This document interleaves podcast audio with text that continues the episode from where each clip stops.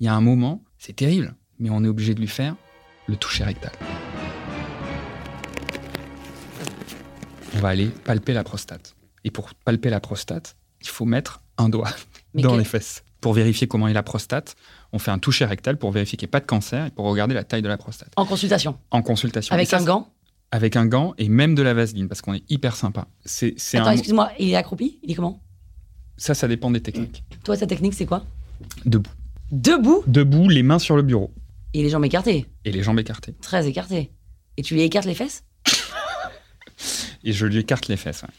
Vraiment, avec je la lui main écarte- gauche. Je lui écarte pas les. Non, mais on... bon, je lui écarte pas les fesses, mais oui, effectivement, je mets mon doigt dans son anus pour aller regarder euh, le... la prostate et évaluer la taille de la prostate et vérifier surtout qu'il n'y ait pas de cancer de la prostate. Et là, avec un doigt, tu peux, toi, savoir s'il a un cancer. Exactement. Un doigt suffit.